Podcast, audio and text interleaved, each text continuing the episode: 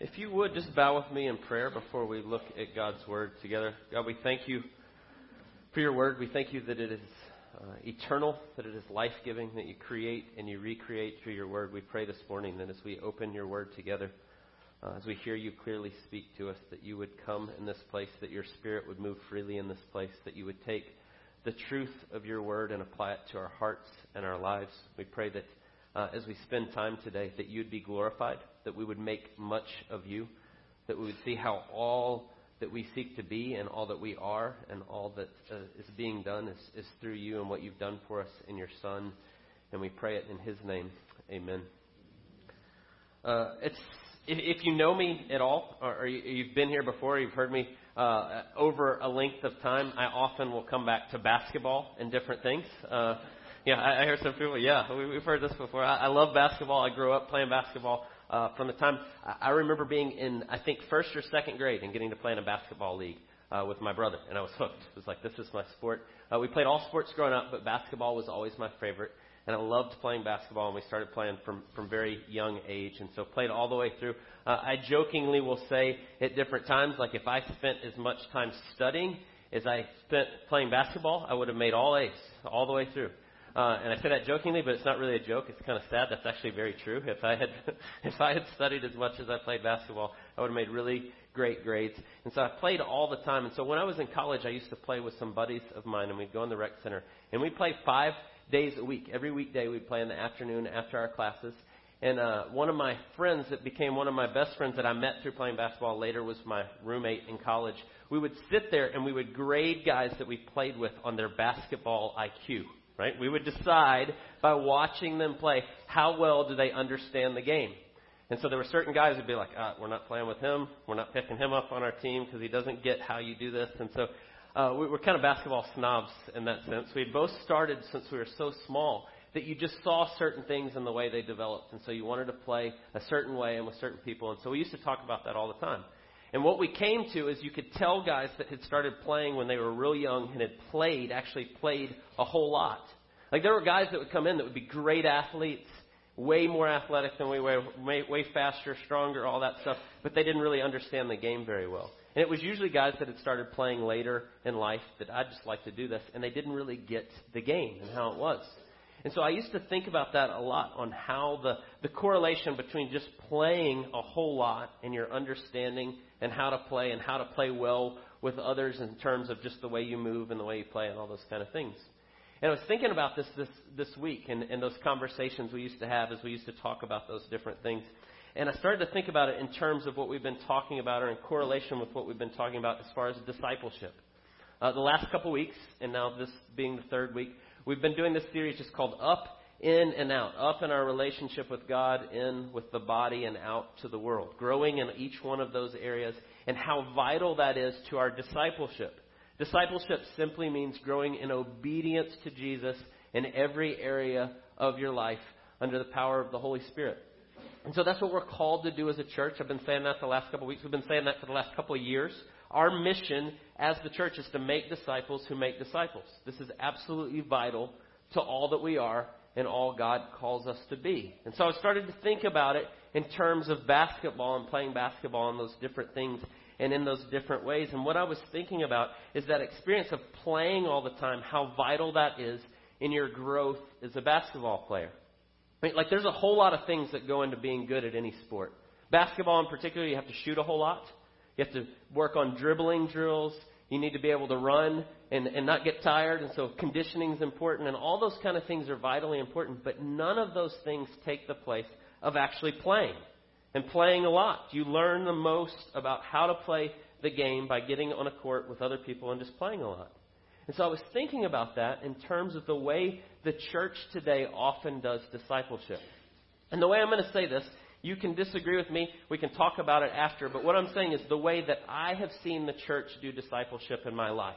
And so I, am speaking of what I've seen. If that's different in the way you've seen it, that's great. Let's have those conversations and talk about it. But the way I've seen discipleship done in the church in my life is oftentimes kind of like trying to play basketball by just reading about it and watching about it. Like maybe watching a game once a week and then reading a book about it Or maybe I go out and I, I dribble for five minutes when I have time, and then I watch a game on TV and then expect to be a really good basketball player. And, and the reason I say that is what I've seen in the church in my experience in my life growing up is when discipleship gets talked about, it's kind of this vague thing that's out there.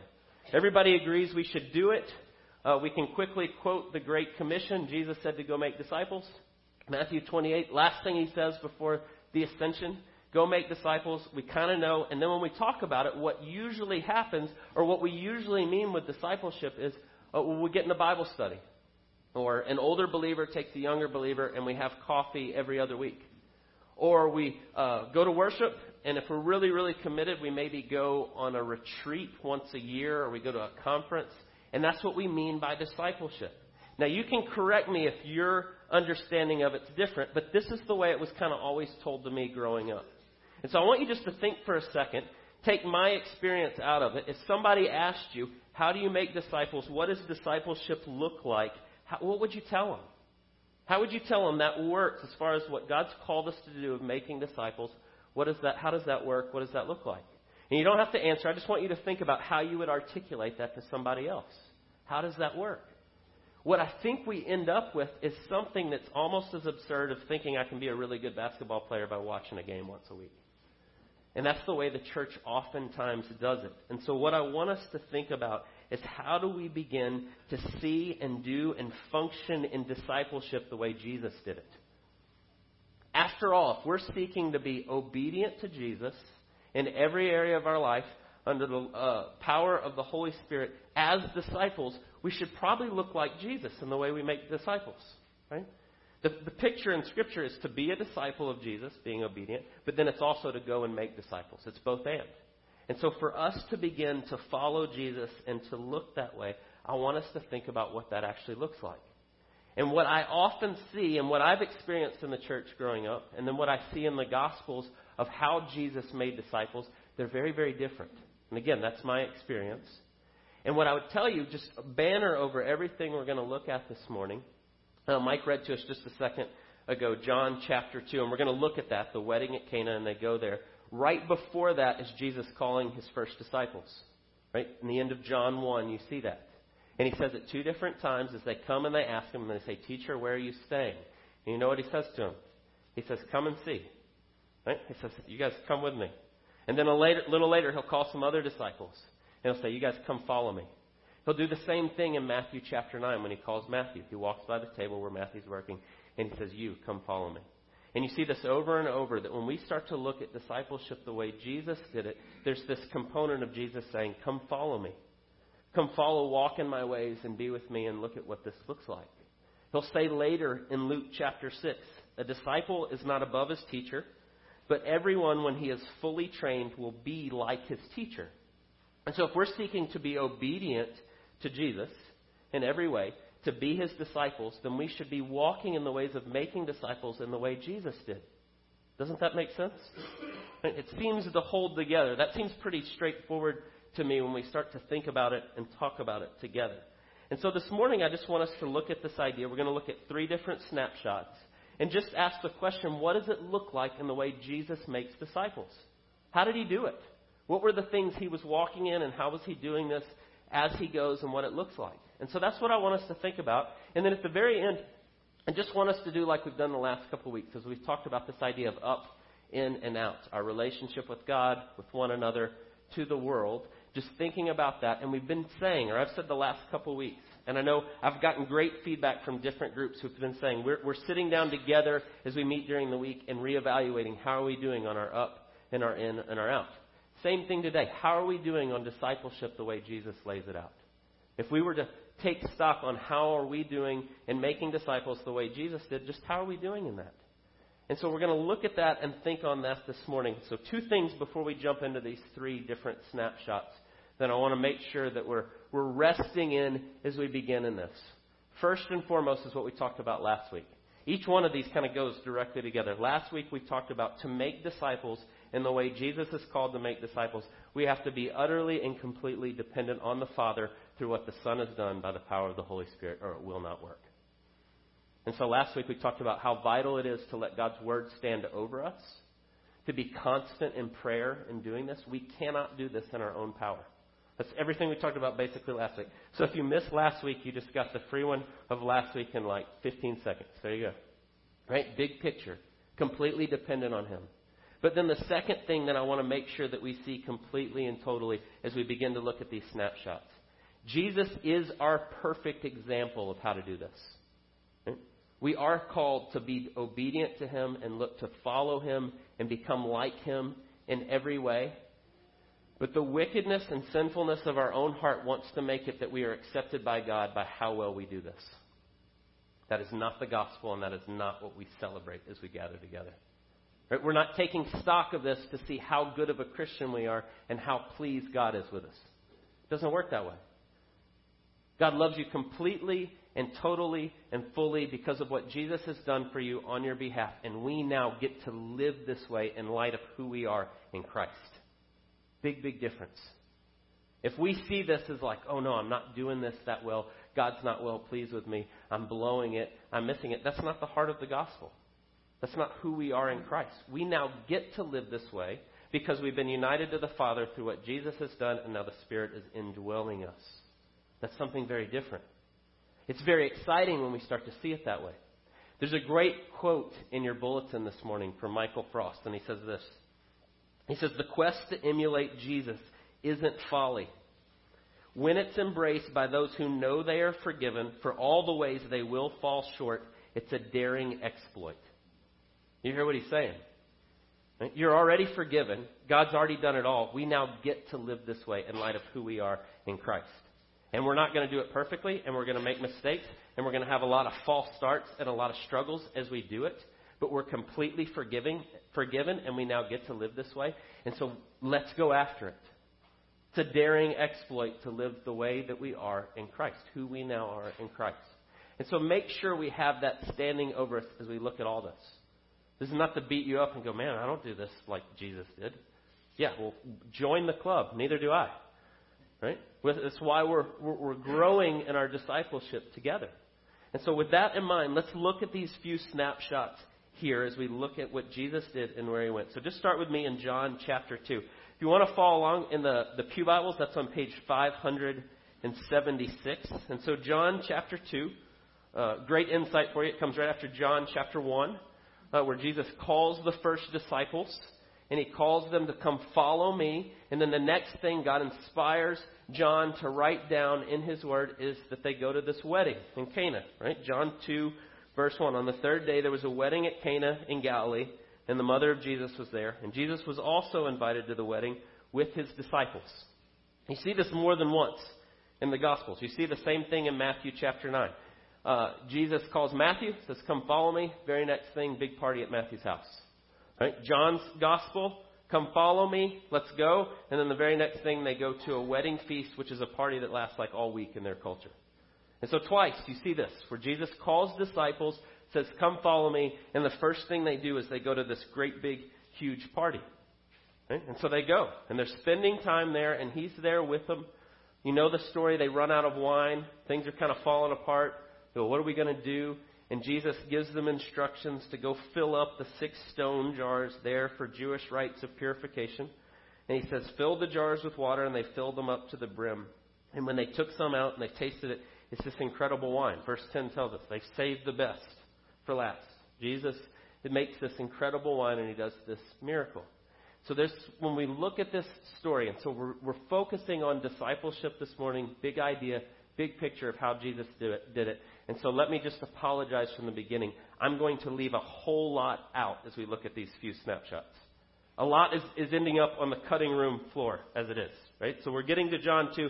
There are so many things we could look at and talk about what Jesus is doing in a wedding feast and starting there and how that points to all that he's going to do and these incredible pictures that are there. But there's one thing that I want you to see, one big idea as we talk about discipleship.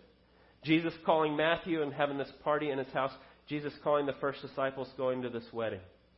And the first thing I want us to think about is that discipleship happens in all of life. Discipleship happens in all of life. Jesus takes his disciples and he goes to this place and he takes them to this big party. And this wasn't some side note oh, I guess if I've got to go to this, maybe you guys should tag along. Jesus is very deliberate in everything he's doing. Come follow me, let's go. And so you go to this party and they begin to, to step into seeing discipleship in all of life as Jesus takes them everywhere he goes, which was, that's the way you did discipleship in their day. You followed your master everywhere.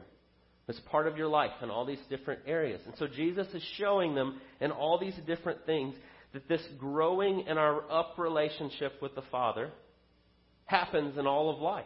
Discipleship happens in all of life. And I think part of the problem on why the church oftentimes our discipleship looks nothing like the way Jesus did discipleship is somewhere along the way we've got this weird idea that uh, certain times are times with God. Right? We, we talk that way.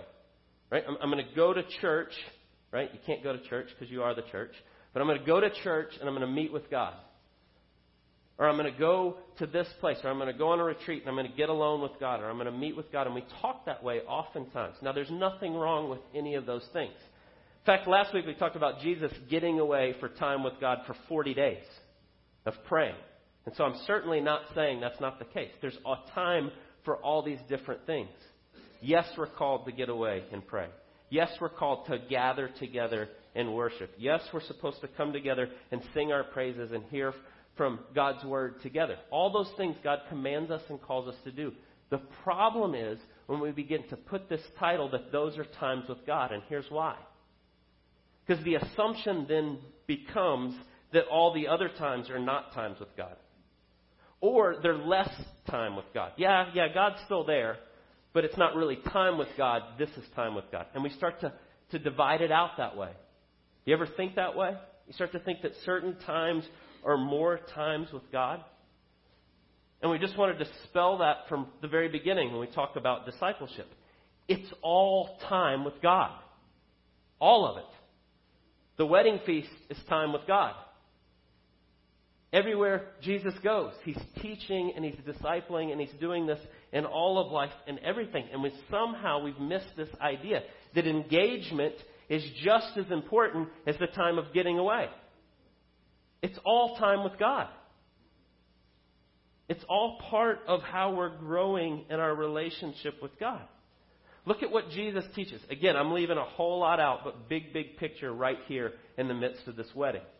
Right? In verse 6, when they run out of uh, the wine, he says, it says there were these six stone jars there for the Jewish rite of purification, each holding 20 or 30 gallons. Right? These were the jars they used to wash for all their ritual cleanliness. And you had to go through these steps and all these things, and it was part of the Old Testament law, and that's what they would do, and that's why they're there, and that's what it's talking about. Jesus' audience would know this, the original audience would know this. And so Jesus says, Take those jars and fill them with water. And then he turns them into wine. Right? They take it out and he turns them into wine. Do you see part of what he's doing? And this is not the fullness of everything he's teaching, but one part of what he's showing them is this idea that this part and ritual things that we do over here is time with God and the rest is not, and he just smashes that apart. As he takes the purification jars and turns them into the wine of hospitality and friendship and all that, and he puts it all together. Do you see what he's doing? It's all time with God. Discipleship happens in all of life, everywhere you go, every day. And that's the way Jesus moves and goes with his disciples. And so that's the first snapshot I want you to see. And again, forgive me for leaving so much out in John chapter 2. We can talk about that later and come back to that. Love that passage, but I just want you to see that big picture that discipleship happens in every area of life. Second snapshot I want you to look at is Luke chapter 7, page 561 if you want to follow along in the Pew Bible. In just this picture, Mike read it to us just a second ago. Uh, Jesus goes into a house of the Pharisee. This is uh, verse 36 of Luke chapter 7. One of the Pharisees asked him to eat with him, and he went into the Pharisee's house and took his place at the table. Not all that different from our culture. To go into someone's house and to eat with them was like an extending of friendship. Right? It's a very intimate thing to go into somebody's house and to share a meal together with them. You see Jesus do this over and over. He goes into this house of the Pharisee and he sits at the table and he begins to share this meal. We'll see in a second as he addresses uh, Simon, Peter, Simon and Peter, same guy. Or sometimes I say Simon Peter. Can be confusing. Same guy, though. He's there with them. So the disciples are there. They're sharing this meal with this guy, one of the Pharisees, one of the religious leaders. And this woman comes in. It says, a woman of the city who was a sinner. And she was reclining at the table in the Pharisee's house. And all of a sudden she starts weeping and cleaning his feet with her tears and wiping his feet with her hair. And all this scene's going on. And the Pharisee says, right, like if he knew what type of woman this was, he wouldn't be letting uh, her touch his feet like this. Right? If he was really a prophet, he would not be letting her respond to him in this way. Which it shows us very clearly that the Pharisee totally misunderstands who God is and how you approach him. Right? I mean, that's just right off the bat. He's totally missing it. And then so Jesus begins to tell a story in the midst of this, right? So this is just them sharing a meal. Disciples are there. This lady comes in, and then he starts to tell this story. And so he says, Simon, I have something to say to you. And he says, Say it, teacher. A certain moneylender had two debtors. One owned 500 denarii and the other 50. And when they could not pay, he canceled the debt of both. Now, which of them will love him more? And Simon answered, I suppose, uh, the one I suppose for whom he canceled the larger debt. And he said to him, You have judged rightly. And so what does he do? He takes the situation and he surveys the misunderstanding of what this guy's saying, and Jesus begins to teach. He begins to tell them what God's like and how he's misunderstanding it by telling this story. And so I want you to notice, I'm not going to hammer on this real hard today, but we've been talking about this idea of the up, our relationship with God, in with each other, and out to the world. You see all three of them at work perfectly in what Jesus is doing right here. He's gone into the house of the Pharisee that invites him in that doesn't understand who God is, and it's real clear about what he says. The out is there. He's going to the world that doesn't get it. He's taken his disciples with him. They're seeing it, and he begins to teach with what's unfolding right in front of him. And so the second thing I want you to see is this picture that as Jesus goes, not only is discipleship in all of life, not only is it all time with God, but then he teaches and uses the things of life as we go. That's what it looks like in discipleship. And so notice what he starts to do. He tells this story about forgiveness and what that looks like and who would be more uh, uh, more understanding of grace? Would it be the person who's forgiven of more, of little? That's aimed directly at the Pharisees. I think it's also actually aimed somewhat at Peter, from what he says to Peter in just a second. And he's teaching all of them on all different levels. He's showing them what God is like as they're on mission together to people who don't yet know Jesus, and it's in all of life as they go. Sitting together, eating meals, Jesus begins to speak the truth into this. And so what does he say? Then he tells this, uh, he turns to Simon, to Peter, and he tells him, he says, Do you see this woman? I entered the house, and you gave me no water for my feet, but she has wet my feet with her tears and wiped them with her hair. You gave me no kiss, but the time I came in, she has not ceased to kiss my feet. You did not anoint my head with oil, but she's anointed my feet with ointment. Therefore I tell you, her sins, which are many, are forgiven, for she loved much, but he who is forgiven little loves little. And he said to her, Your sins are forgiven. And then those at the table who were with him began to say among themselves, Who is this that he even forgives sin? And then he said to the woman, Your faith has saved you. Go in peace. What does Jesus do in the midst of all this? He teaches everybody what grace looks like. He makes it very clear that you're saved by grace through faith in what Jesus has done. I forgive your sins, and it's through your faith. He speaks the gospel into all of life in every situation. He reveals Peter's heart. He says, Do you see the way that she responds to me because she is so thankful that she gets it? Peter, you don't respond to me that way. I think Jesus is actually working on something with, with Peter in his discipleship of Peter. There's something going on in Peter's heart that he sees, and he's bringing delight, and he's speaking truth in the midst of it. And you see this whole picture unfold, and I just want you to understand as you see all this, none of this happens None of this scene unfolds with people just sitting around in a Bible study together. It's people on mission, out together, walking in life in these things, and their heart getting revealed in the midst of life. I don't know about you, but I will just, I, I will confess for me. If I get together with other believers and we're praying for each other and we're in a Bible study, which is vital and important and absolutely we need to be doing that. Don't, don't misunderstand me. That is absolutely part of our discipleship. But in those moments, my heart doesn't get revealed of what I'm really struggling with. Not usually. The things, the times when my heart gets most revealed, when I struggle the most, and remember what Jesus told us and what he taught us. Go make disciples, teaching them to obey all that I commanded. Sometimes in our discipleship, it looks like we're teaching them all that he commanded. It's teaching us to obey all that he commanded. I need people walking with me in my life when my heart gets revealed. My heart gets revealed when I go to the soccer field and the coach doesn't play my son as much as I think he should. My heart gets revealed when I go play basketball and some guy's a real jerk to me. My heart gets revealed when my kids are disobedient and I'm at the end of my rope and I'm not sure how to handle it. I need people helping to disciple me in those moments. And that's what Jesus does. In all of life, as he goes, in everything, as your heart gets revealed, Jesus is right there, pointing back to what it looks like. It's exactly what he's doing here.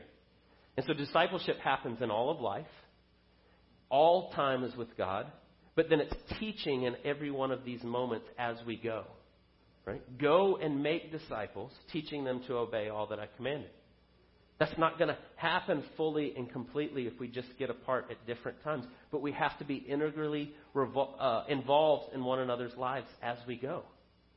And you see Jesus do this perfectly all the way through the Gospels. I've picked three snapshots for you here, but go and read through the Gospels and you're going to see this everywhere he goes. Yes, he goes to the synagogue and he preaches and he teaches. Yes, they have times apart with just the disciples. But there are so many times when they're walking down the road together.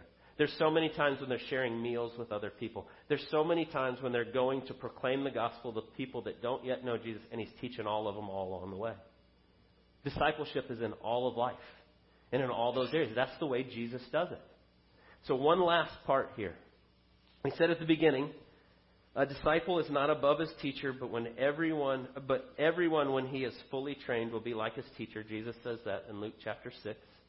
And so the idea of seeing Jesus make disciples, we're seeking to be his disciples. But as we grow as his disciples and we're going to be fully trained to be like him, it means we're going to then make disciples. Correct? Right? To be like Jesus and to follow him doesn't just mean we're personally going to be a disciple. We're going to seek to help make other disciples. Right? Those go together. And so look at what Jesus does in Luke chapter 9. And he does this over and over. We're going to come back to this in a couple weeks and look at this in more in depth when he sends out others. But look at what happens in Luke chapter 9, beginning in verse 1. And so we've got discipleship is in all of life as we go. It's all time with God, teaching as we go. But then look at what he does. Luke 9, verse 1. And he called the twelve together, and he gave them power and authority over all demons and to cure diseases, and he sent them out to proclaim the kingdom of God and to heal. And he said to them, Take nothing for your journey no staff, nor bag, nor bread, nor money, and do not have two tunics. And whatever house you enter, stay there, and from there depart. And wherever they did not receive you, and whenever they do not receive you, when you leave the town, shake off the dust from your feet as a testimony against them. And they departed and went through the villages, preaching the gospel and healing everywhere. Then verse 10 is when they return. He says, On their return, uh, the apostles told him all that they had done, and he took them and withdrew apart to a town called Bethsaida. And so the picture here I want you to see is it's in all of life, it's in everything we do, it's all time with God, teaching as we go together. But then as we begin to grow up in this, this, pic- this picture, this snapshot in Luke 9, these disciples have now been with Jesus for a year. They've been spending a year with him, walking with him in all his ways and seeing all he's doing. And then Jesus takes them to a point where he says, okay, now you're going to go do this. You guys are going to go out. And you're going to begin to proclaim, and you're going to go make disciples, and you're going to begin to do this. And so, what you see Jesus doing as he disciples and as he brings them up, he then gives them active experiences where they begin to step out in faith. Notice what he tells them. You don't take anything with you. No money, no food, no. What's he saying? You're going to be completely and utterly dependent on me as you go. And you begin to step out and you begin to make disciples in every area of life as you go. And he gives them this opportunity. And then it says in verse 10, they come back and they tell him everything they did. They start to report on what it looked like and how it went, and they're giving him feedback, right? And he's teaching them and he's showing them. Now, this makes perfect sense if we're talking about making disciples to make disciples. And in fact, we know this in every area of life, if we're honest. Right? If I'm going to teach you how to be good at shooting a basketball, right? I can't teach you how to jump. can't teach you how to run that fast. I could teach you how to shoot. Right? That's the one thing I could teach you. Right? And so I could tell you how to hold a basketball. You put it in your hand, and you need to keep it in this hand, and your guide hand needs to be out of the way, and you keep a perfect L, and you keep your elbow in, and you extend, and you follow through. That's how you shoot a basketball. And if you do that, and you get those basics right, and you practice, you can get really good at it. And so I can show you that, and I can teach you that, but you're not going to become a good shooter by just me telling you that. What's the next step? I have to hand you the ball and go, okay, now try it. And the first time you try it, it's going to be awful. It's going to be like your elbow's going to be out here, and you're going to push it, and you'll probably miss it, and it won't look very good. You go, no, no, no, no. You need to bring your elbow in. We need to go over that again, and then you got to do it, and then you got to do it some more, and you have to do it some more, and then you start to become proficient in it. That's exactly what Jesus does here. They've been walking with him for a year, and then he says, okay, now you're going to go out and do this. We know this in everything. You can ask my wife. You can ask Joanna about it when she was uh, in residency, or you can ask anybody that's been in the medical field. There's, there's a saying when you go through your training. Right? They say you see one, you do one, you teach one. That's how you learn. Right? And so you go and you watch somebody stick an IV in somebody, and then you go, okay, your turn. Which is so much fun when you're the person who's there. This is my first time. You ever had that? I had that happen once, and she missed like eight times, and then finally they were like, "All right, let's get somebody else in here to do it." Right? But you don't learn until you begin to try to do it. And then once you get it, then it's like, okay, now teach somebody else how to do it. Isn't that a perfect picture of what discipleship is? And in fact, that's what Jesus does all the way through. He does it over and over. And so he begins to give us active experiences of what that looks like, stepping out in faith, complete reliance on him and what he's doing to make disciples. And so I want you to think about that big picture that's there.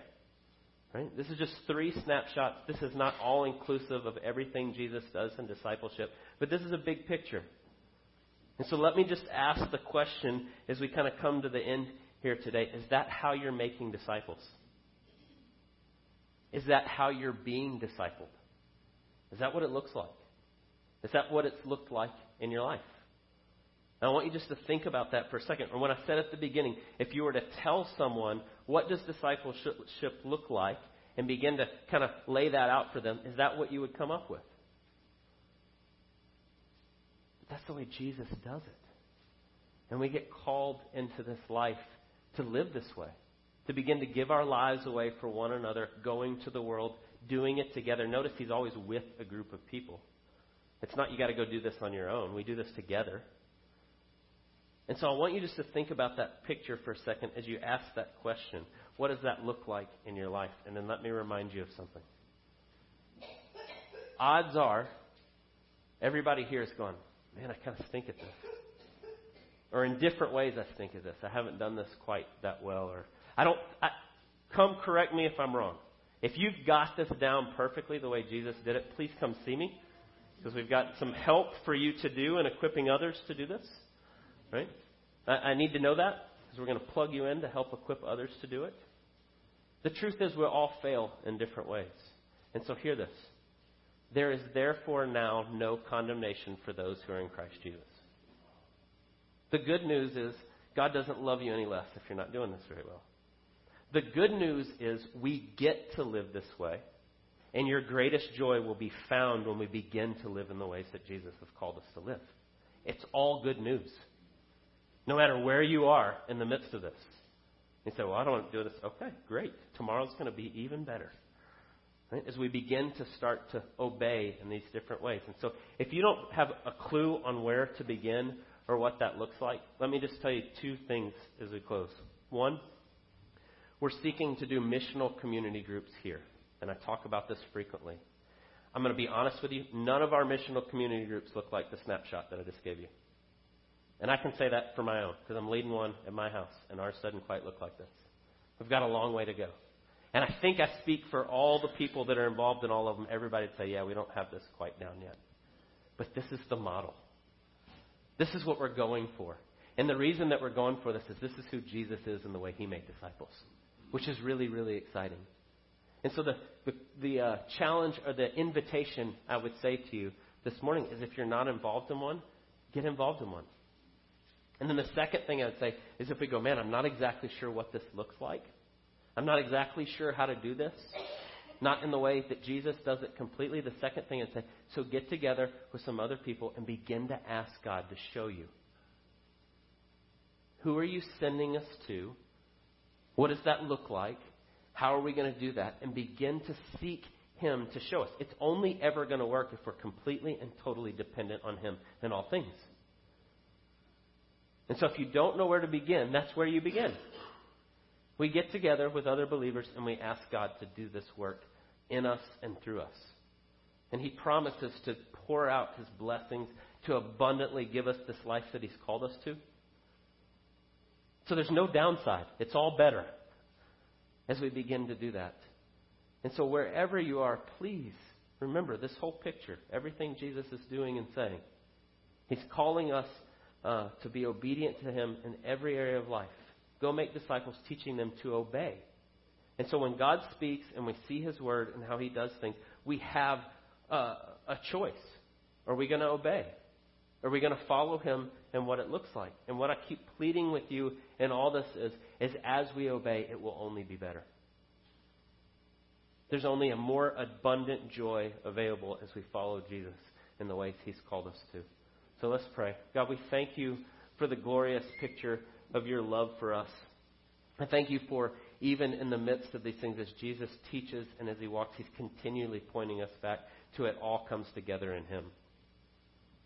Just as he tells the woman at the table washing his feet, by faith you've been saved. And it's all Jesus is doing, that you forgive us, that you uh, remake us, and we thank you for that. I pray that you would help us to be ever more obedient to just living in light of who we are in Christ that we would see a great harvest of disciples making disciples for your glory and for your honor. We pray all these things in Jesus' name. Amen.